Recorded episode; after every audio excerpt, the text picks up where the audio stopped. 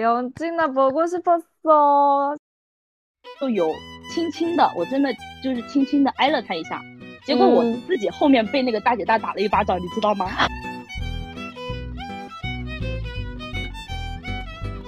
这个世界上并没有绝对的正确，对错、善恶、公平、正义都不过是相对的概念。Hello，大家好，欢迎回到路易十六的电台，我是阿瑟，我是阿秋。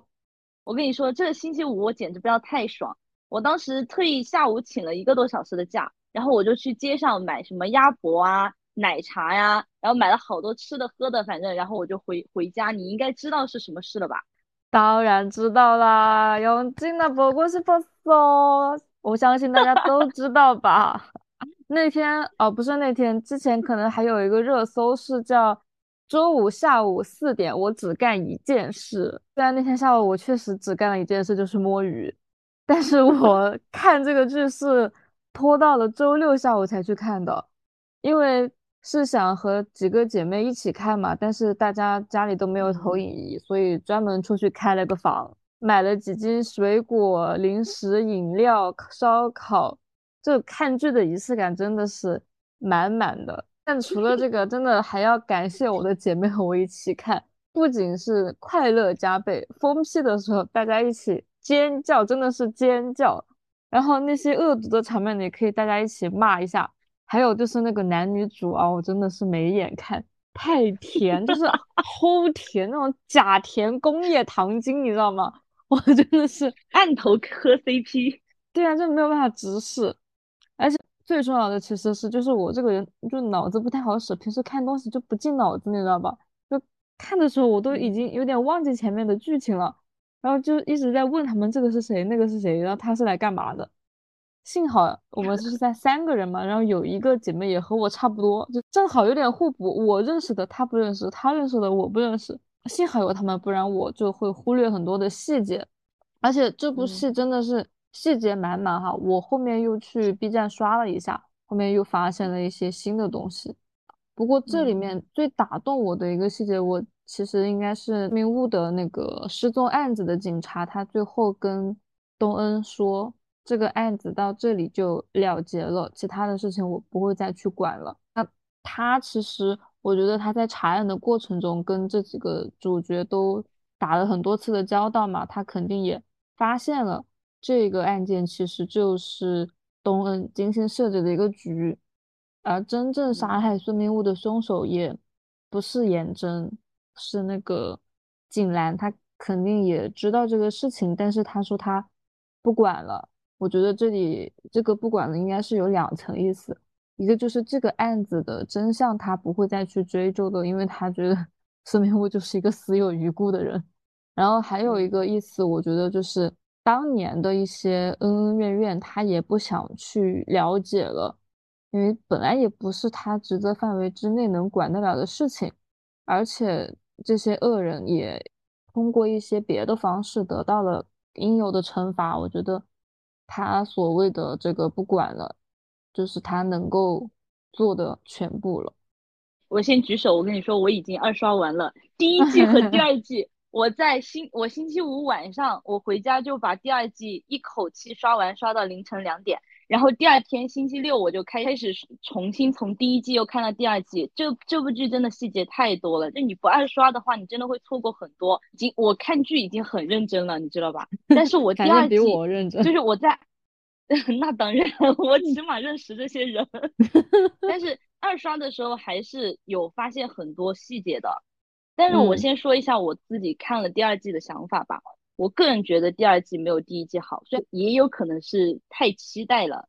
两季看的时间很近嘛，我第一季应该是上周一看完的。所以你比我记得清楚也是正常的，好吗？理所应当，对吗？啊，那呃呃，OK，fine，就是嗯。就是第一季看完以后就很虚无，你知道吗？我但是我知道星期五就要第二季了，然后我中间那几天过得就很煎熬，像热锅上的蚂蚁。然后第二季一出，我其实当时四点钟我就开始去微博刷刷资源，然后我就请假回家了。但是可能是太期待了吧？我真的个人觉得第二季没有第一季好啊。虽然说它总体来说它的那个呃复仇没有烂尾吧，就是我觉得它整个复仇的那个线是非常清晰明朗，而且也很爽的。我很怕他烂尾写一个什么他们最后颜真被他杀死了这种这种狗血的剧情，就我觉得死对于他们五个人来说。都是最轻的惩罚，你知道吧？嗯，呃，孙明悟除外啊，因为他除了死，好像没有什么其他的结局。他是在作死，好不好？他真的太贱了。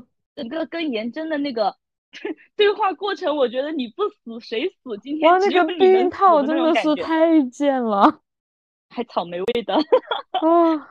哎呦！但是我跟你讲，我后面看看网友说，居然有人不知道那是避孕套，有人以为那个是毒品。我当时啊，有那么单纯的人吗？嗯，他还说了个草莓味。然后，嗯，就是他没有烂尾，他复仇这条线还可以啊，就是结局我觉得挺爽的。但是我觉得第二季从第一集开始，有些角色他的他很强，嗯，刻意的去刻画他根本就没有什么必要，就是。呃，第一季我看的时候，我一直都觉得金井南这个角色，文东恩的复仇者联盟的一份子，你知道吗？因为他就是，嗯，导演给他的一些，嗯，比如说一些镜头啊，就是那种很不一样的眼神，就会让人觉得他很有戏，就是他一定是这个他的复仇这条线里面的一个关键人物，但是最后才帮助东恩的，我就。觉得前面的那些刻画的表情啊，这些其实没太有必要啊。然后第二个就是那个你刚刚说的男女主的齁甜对白，我真的 swine you，就是我看的时候我就觉得有那种金恩淑按着我的头在让我强行磕他们俩 CP 的感觉，你知道吗？我一点都磕不下去，主要是我除了看他们俩最后在那接吻的时候，我心动的那么一两秒，因为我看谁接吻我都会心动啊。呃，嗯。前面的那些什么台词啊，就是我觉得他们俩一点都不配。虽然我知道男二跟女主一是不可能在一起的吧，但是他们俩那些戏，你知道，你看的时候会有那种性张力。就我特别喜欢的一个镜头是他们俩在围棋室门口见面的那个镜头，我不知道你记不记得？我记得，嗯，所以我怎么磕得下去男女女主？我这个 CP 我真的啊。我每次看到男女主的时候，我就觉得金恩淑这个编剧他写爱情浪漫剧，就罗曼蒂克这种，跟 A 又动了，你知道吗？第三个就是，嗯，东恩他复仇的这条线看起来很完美吧，但是就是他其实在这段复仇里面最重要的一个证据就是孙明悟的尸体是靠男主给他买了一个殡仪馆而找到的。就我觉得第二季里面的坏人都显得有点太弱了，就感觉。不用大风吹，你知道吧？就轻轻碰一下，他们就就自相残杀就倒了。所以我，哎，反正我个人觉得第二季没有第一季好，但第二季的评分居然有九点四，第一季才八点九。就我们先简单的来讲一下这，嗯，以颜真为首的霸凌的五人组。就是颜真在这五人组里面的角色就是金字塔的顶端嘛，就由他来选择施暴对象，发号施令。然后莎拉做的事情呢，就是嗯，嘲讽被霸凌的人，然后用卷发棒给东恩烫烫东恩的身体嘛。然后明悟和慧婷就属于在底层的打手或者是混混。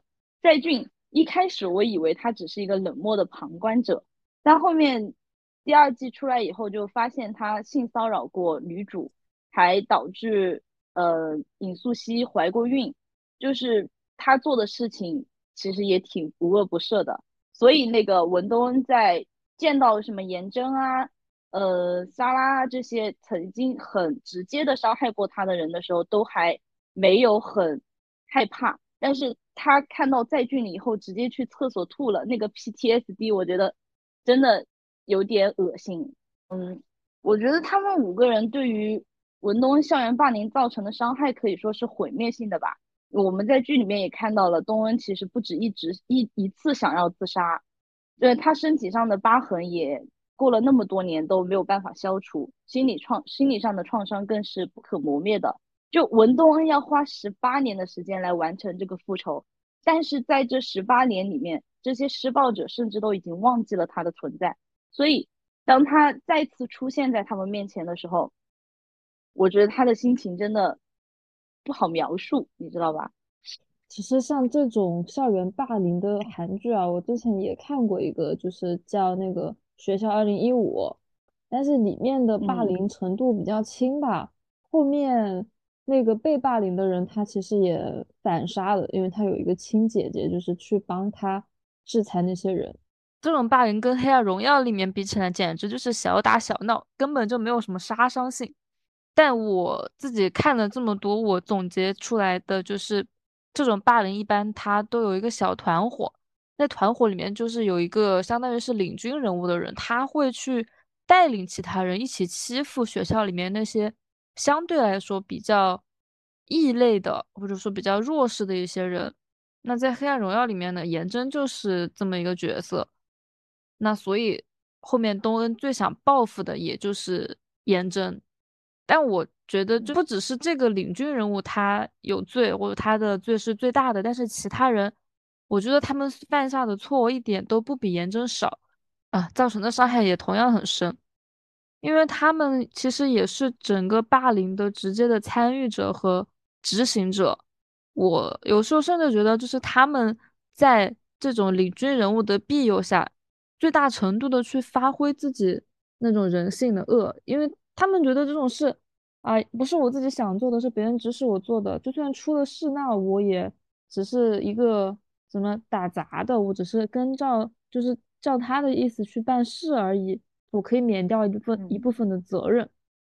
而颜真就他自己也是活在他妈妈和那个警察的一个庇佑之下的，就是他周围有这么多的人都在助纣为虐吧，才让他一直往这个方向。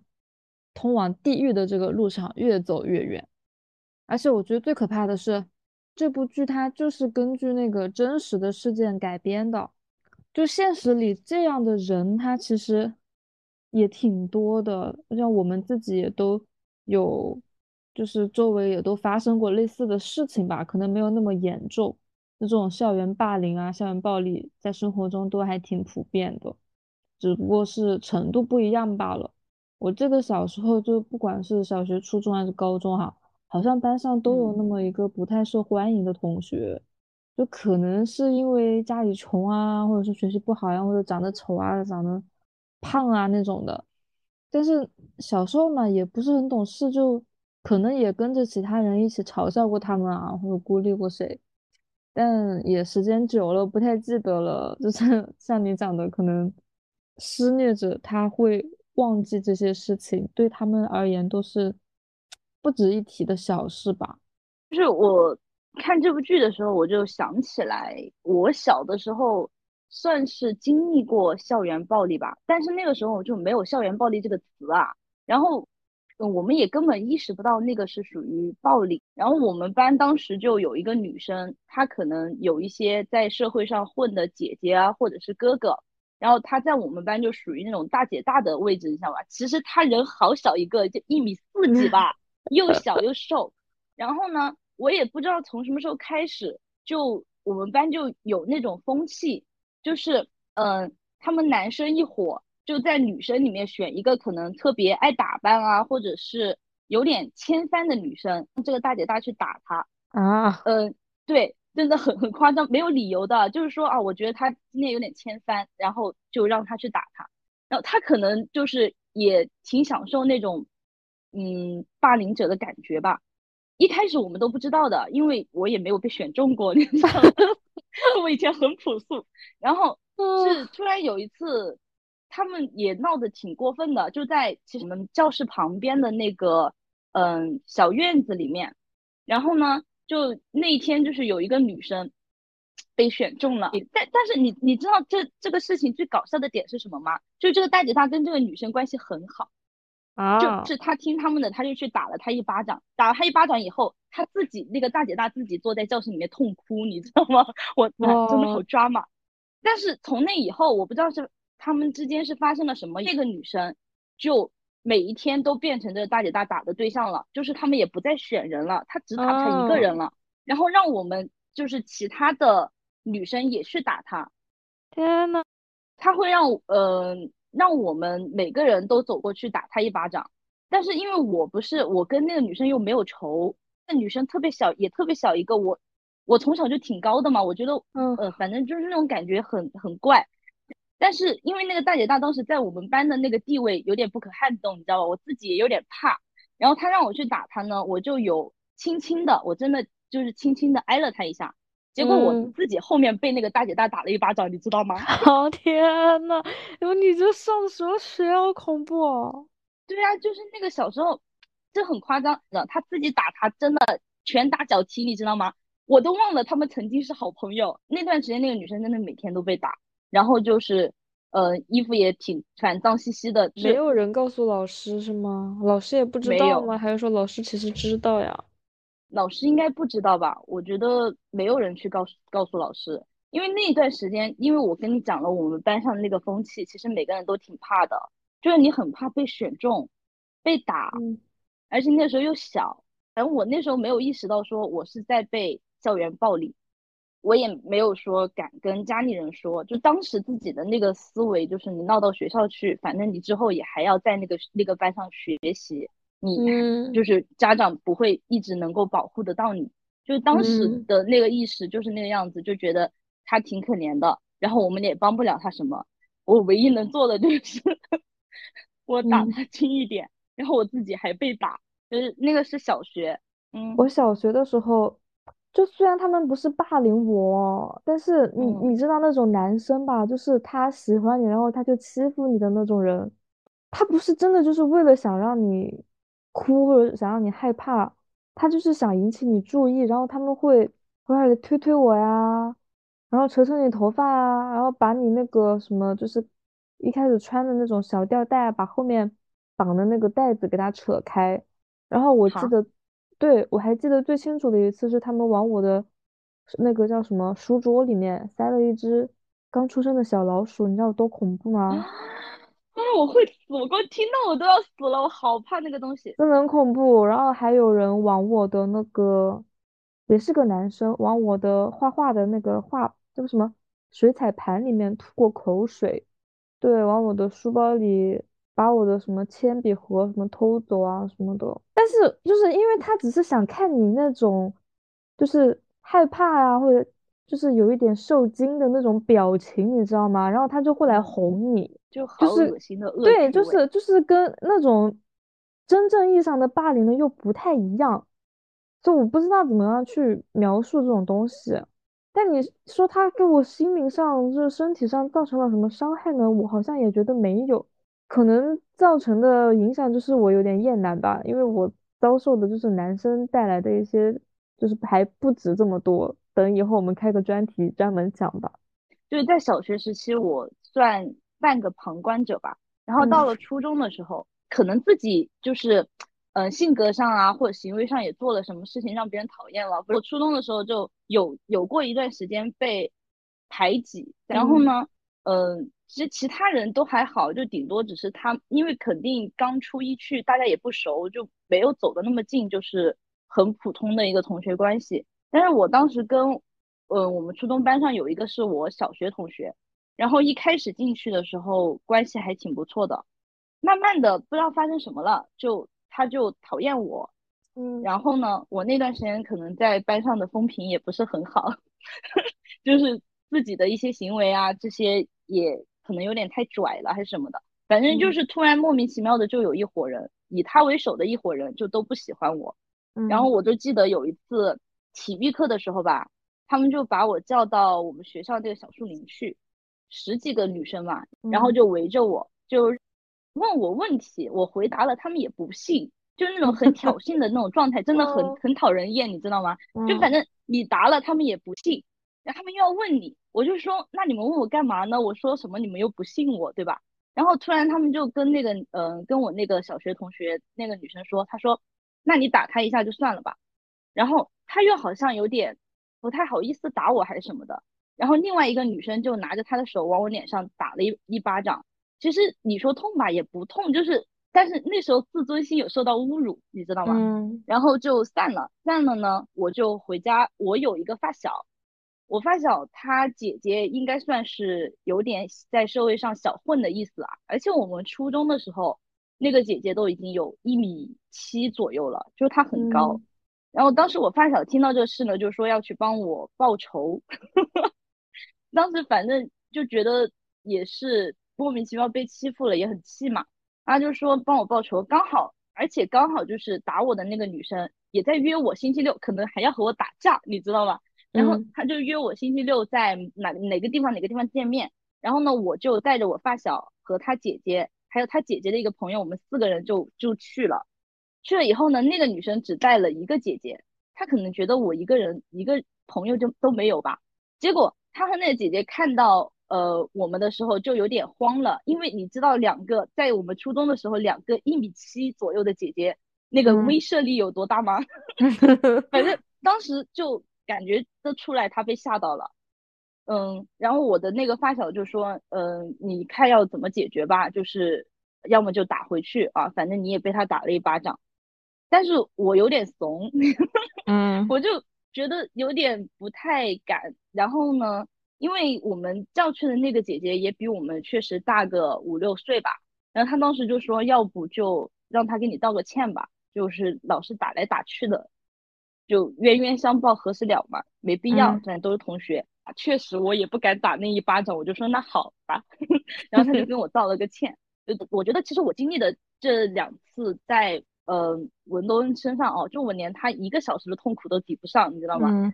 现在想起来，就算是小打小闹，没有给我的心理上造成什么阴影，或者身体上带来什么痛苦。最主要的是，其实我初中的那一段。被排挤的时期，其实我是有得到过一点光的，一点救赎的，就是你，你知道吧？当时我在，嗯，其实我们班那个时候基本上都没有人跟我讲话了嘛，然后只有你还愿意做我的朋友，和我一起上学啊、放学。其实你没有觉得自己经历了多大的一些霸凌啊、创创伤什么的，因为我还有朋友，我有人跟我玩，然后有人听我跟我聊天，听我诉说我的一些什么痛苦之类的。只是说大部分的人不和你玩而已，嗯，所以我当时嗯没有感觉到特别特别痛苦啊。我觉得我经历的连暴力都算不上吧，更不用说霸凌了。只是说有那么一小段，嗯，能拿出来讲的，这个时间久了就不了了之了。我觉得其实校园暴力这个事情，我们可能没有办法根除，现在的法律也不一定能够妥善的保护好我们所有人。但是作为身边人或者是旁观者的我们，呃，也许我们会因为害怕，就像我小时候那样，我我不能就是站在他这边帮他来对抗这个霸凌者，我也就是不能说去帮助他报警啊，帮助他告老师什么的，就是超越我自己勇气范围能所做的事情。但是如果我们能够给予他一些安慰啊，送上一些温暖，说不定就是结果会有所不同。我记得就是东恩在剧里面，他一开始在剧里面老是强调自己运气不好，是他觉得上帝从来没有站在他那边过。但是最后结局的时候，他说我身边也有过好心的大人、朋友、天气、上帝的介入都有过。所以我希望所有的受害者身边也能够有好心的大人，也能够有朋友、天气以及上帝的介入。其实我们作为一个人的话。就是普通人的话，力量是真的蛮渺小的。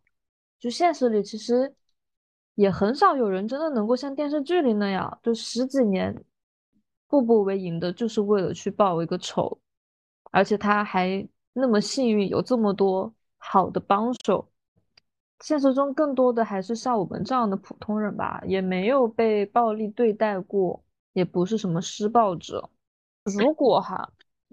我们遇到了这样类似的事情，嗯，可能大部分的人也没有勇气说要去挺身而出，更多的还是像剧里面的那两位老师一样的，就是做到自己能力范围以内能做的。一个就是那个东恩的那个校医老师，他在发现东恩被霸凌的时候，给了他一些关心和照顾，但是最后他也还是。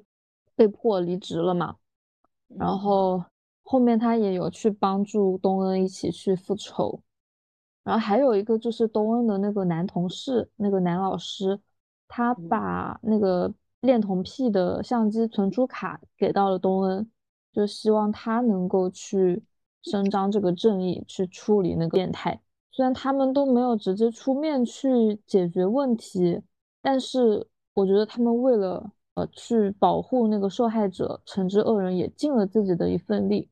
就像那个老师最后跟东恩说的一样，这是他能做的最大的努力了。那我觉得这也足够了。并不是每一个人都必须要去成为英雄的。我记得剧里面有一句话，就文东恩说的，说他说颜真呐，有时候我很好奇，受害者的同盟与加害者的联盟哪一边会更牢靠？嗯，其实看了结局的人都知道吧，就是最后，呃，加害者的联盟就土崩瓦解了嘛。我觉得受害者同盟之所以会。就是抱在一起，越挫越勇。你看，就是大婶在被颜真发现、被颜真威胁的时候，她都没有想过要背叛东恩，对吧？是因为他们受过的伤，他们经历过的苦，让他们有一种莫名其妙的默契，就是会紧紧抱在一起去对抗加害者。而加害者同盟就像那个多米诺的骨牌一样，都不用大风吹，轻轻碰倒一个，全部都散了，就是。嗯，宋慧乔当时在这部剧的那个发布会上就说嘛，就他认为文东恩这样的人比起可怜，他更想要展现出坦坦荡荡的无畏。我觉得就正是这份坦坦荡荡的无畏，让他在漫长的复仇过程中并不孤独。就周汝正男主我们就不用说了嘛，他直接 他的那个伤痕以后就要为他跳起剑舞，成为刽子手了。然后，呃，剧里面还有几个，就是一个是卷发妹，卷发妹一开始就是她在嗯纺织厂上班的时候，她就一直默默的关心他，而且她也很钦佩他吧。到后面她知道了他的故事以后，她就成为了他的帮手之一。然后还有你前面讲到的那个校医，他一开始看到他被霸凌，想要伸出援手，最后被迫离职。但十几年以后，当他知道文东恩要复仇的时候，他毅然决然就加入了他的联盟。当时他告诉东恩说：“你一定要赢。”就还有就是大婶真的是这部剧里面我最爱最爱的人，你知道吗？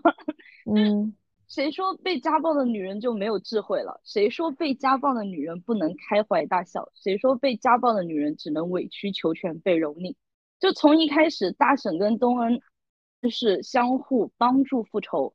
东恩让他学车，他马上就能去考驾照。他让他学拍照，他从刚开始的连那个对焦都对不起，到后面他每一次都可以帮助东恩拍到复仇的关键信息，就是像殡仪馆的那个太平间用电量，还有什么东恩被反反跟踪这些，大婶真的在东恩的那个复仇计划里，我觉得功不可没吧。虽然说他一开始也不知道他自己会遇到这样的大婶，就是嗯，到后面你看大婶结局的时候。他在他自己开的那十几平米的小店里面，他就是不快乐，你知道吧？我觉得他就是应应该要涂着大红色口红，然后穿着皮夹克，在一望无际的公路上开着他的车，带着他女儿奔跑，那样才是他最想要过的人生。所以，当他当时接到东恩的短信的时候，那一刻他真的好美。那个小菜店真的是吃才了。弹幕说他 应应该进什么 CIA 的 FBI，对对对，就是因为复仇者这么团结，所以他们最后都成功的达到了自己的目的，恶人组一盘散沙，因为每个人都受到了应有的惩罚。那个孙明悟就失去了他唯一可以失去的东西，就是他的狗命。陈在俊呢也双目失明，最后被推下高楼，水泥封尸。啊，慧婷她一直想嫁入豪门，但是最后喉咙也被刺哑了，美貌也不在，更不可能做空姐了。嫁入豪门，门都没有。然后李莎拉就更不用说了，简直法外狂徒，又吸毒又杀人的，就必须锒铛入狱，好不好？然后一家人都声名扫地，再也没有办法圈钱。那颜真呢，就按照东恩的计划，失去了他所有的爱，身边的所有人都离开了他。他自己也进了监狱。那我记得那个智妍，就是颜真的扮演者，他在采访中也说到，就是颜真他是一个连努力都没有过的孩子，加害别人这件事，甚至都不会让他产生罪恶感，更不用说会感到抱歉。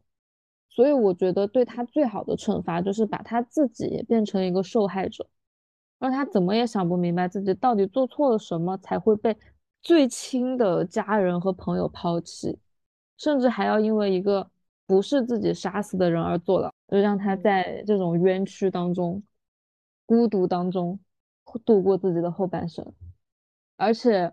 就像他跟文多恩说的：“你的不幸不是我造成的，你的不幸来源于你的家庭。你从一出生就是活在地狱里，这种不幸好像就是一种原罪。颜真如今的不幸，我觉得也不是文东恩造成的。东恩他只不过是把一些可能会有的风险和利益赤裸裸的摆在他的亲人朋友面前，亲人朋友就火速散开啦。”因为颜真在这些利益和风险面前完全就不值一提，甚至是他自己的亲生母亲也毫不犹豫的选择了抛弃他。所以我觉得，对东恩伤害最深的也不是颜真，而是他自己的那个亲生母亲。他的母亲对他有过两次毁灭性的伤害，一次就是。上学的时候，因为收了颜真家的钱，就把他的那个退学理由给改成了无法适应。还有一次就是成年之后，他就顶着那个班主任妈妈的名头去向他们班上的学生家长收受礼金。这些我觉得都是把东恩的尊严给踩在脚底下，也完全无视他因为霸凌而受到的伤害。最后还想要一把火烧了那个房子，和东恩同归于尽。我觉得这些最深的伤痕都是来自于他的原生家庭。那妈妈放的那把火，就把东恩心里最后一点点的希望都给消都给烧灭了。所以东恩最后还不得已把他送进了那个精神病院。就像嗯，那个严真对东恩说的嘛：“你的不幸来源于你的家庭。”他想讲的其实就是说。因为文东恩身处贫穷的家庭，所以他现在是这样的结局是应该的。但是其实有钱人的家庭，他教育模式不一样，教出来的孩子也很不一样啊。就剧里面就有很明显的对比。你看，嗯，前面你提到的颜真母亲对他的教育嘛，他知道自己的孩子杀了人，但是他觉得这不重要，不是什么大事，你只要，呃，我们只要掩盖好，你就不会出事。就他一直从小就是从颜真杀第一个尹素汐开始，他就是这样教育他的。所以到后面，其实颜真他连杀人都不怕了，他更不会觉得他霸凌文东恩是一件什么不得了的事情，对吧？对啊。然后在像在俊，他从小就是一个有钱的留守儿童嘛，因为他爸妈小的时候在国外，长大了以后，我我其实我记得应该是死了吧。就也没有什么教育可言，然后在莎拉那个父母的眼里就只有钱，他其实根本就无所谓他女儿吸毒是死是活，多少的次去为他收拾烂摊子，就是为了让他能够起来去开画展，然后让他们家那个洗钱，对吧？嗯，但是相反，你看男主周汝正也是在一个从小家境就很优渥的环境当中长大，父母都是医生，他父母给他的爱和教育。都让他成为了一个，嗯，善良的人吧。他当时跟他母亲说，他可能要去帮助他喜欢的女生复仇，就是会用手术刀当刑具。他问他母亲，他可不可以这样做？他母亲给他的答案都是他选择包容他、支持他、理解他。但我觉得，嗯，有一点是很不一样的。虽然他们几个家里面都有钱，但是，呃，来钱的方式都不一样。人家周如正家里是正正当当的医生世家，就是通过正当的职业，就是比较高尚的一个职业去赚取的这个钱财。严正他妈是个拉皮条的呀，都是都是赚的脏钱呀。然后那个教会的那个那个老头也是洗钱赚的钱嘛，就可能在俊家稍微干净一点吧，但是因为也没有过多的去描述，所以不清楚。就是他们父母的出身都是不一样的，所以对孩子的教育当然也就是高下立判。虽然周汝正他那个家庭教育很好嘛，但是他其实自己内心也有很阴暗的一面。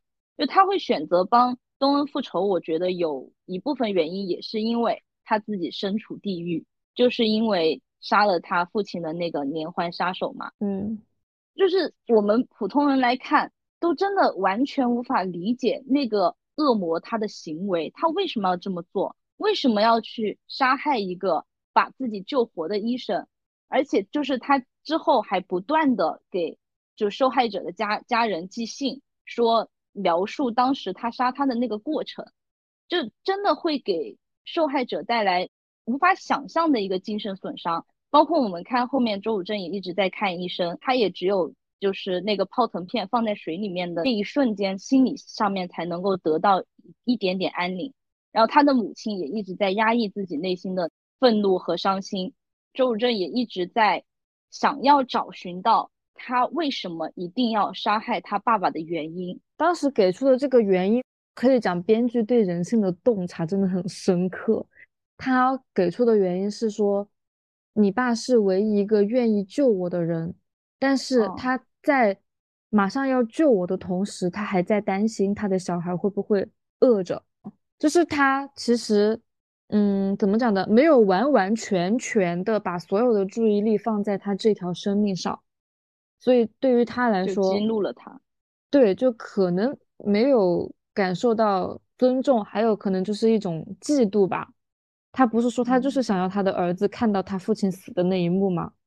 嗯，就是他们那种，就是一种很纯粹的根本的邪恶，是我们作为常人是没有办法理解的。我最近不是正好也在看那本书吗？就是《我们与恶的距离》，他那个书就是从一个哲学的角度去论述什么是邪恶，然后他想去找寻邪恶产生的根本原因。那那本书里面，他就把邪恶分成了四个类别，一个是恶魔般的邪恶。然后理想主义的邪恶、工具性的邪恶和愚昧性的邪恶，这四种邪恶，我觉得都可以在这部剧里面找到对应的角色。首先就是刚刚讲那个三七二四嘛，他是我觉得最接近于恶魔般的邪恶的一个人。这种邪恶他就不受什么伦理啊、道德的约束，就是一种人性的那种根本性的邪恶，他没有什么道理可讲的。他之前也没有就是。故意的想要去杀这个医生，怀恨在心，什么都没有。然后再来就是颜真，我觉得他是属于那种理想主义的邪恶，就他觉得自己没有错，甚至还觉得自己做的是好事。他对待文东恩这一类人的方式，他觉得就是仅仅是对待就是和自己不一样的人那种方式，他觉得他们就是应该被那样对待。我没有做错什么。我只是做了一个正常，就是他把自己理解为一个正常人应该做的事情。然后就是剧里面的大多数的人，我觉得就是那种工具性的邪恶，他们知道自己在做的事情是坏的，但是为了达到某种目的，他们必须要去这样做。比如说那个空姐和孙明悟，他们就是为了去保全自己，融入那个小团体，所以选择了去。同流合污，最后一种就是愚昧的恶，这种我觉得也是生活中非常常见的，现在网络上也经常说到的，就是那种又蠢又坏。剧里面呢，我觉得就是东恩的母亲和那个大婶的家暴丈夫，他们不一定是自己选择要去做这样的人，而是他们所处的环境，可能是因为穷，可能是因为受教育的程度比较低下。所以就造成了他们自己的一个认知水平的低下，还有道德败坏，甚至他们都不觉得自己是道德败坏，他们也不会去想做自己做的这件事情是善的还是恶的，会给其他人造成什么样的伤害。就这种愚昧的恶，我觉得也挺致命的吧，没有办法去纠正它。嗯，但是这部剧啊，虽然就是都在讲恶嘛。嗯，不过我觉得我们也能够从这部剧里面看到一些温暖和希望吧。嗯，比如说像周汝正的爸爸，就如果不是他的话，其实素汐那个案子根本就不可能成功翻案嘛。他当时就说的是，那在这之前我们就替他们承担一点点就好了。所以所以我觉得剧里面他的死，嗯，在我这里成为了一个痛点吧，因为他深就是深刻的践行了他作为医生的一个职业道德。即使说他的病人是一个强奸犯，是一个连环杀人犯，然后所有的医生都不愿意去为他救治，但是他还是义无反顾的说他来做这个手术，结果就死在了手术台上。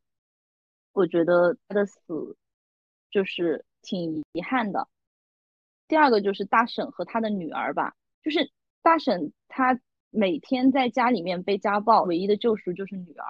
然后女儿呢，也会为了想要救妈妈，想自己亲手了结了父亲，因为他是未成年人就不会被抓嘛，然后让母亲结束痛苦。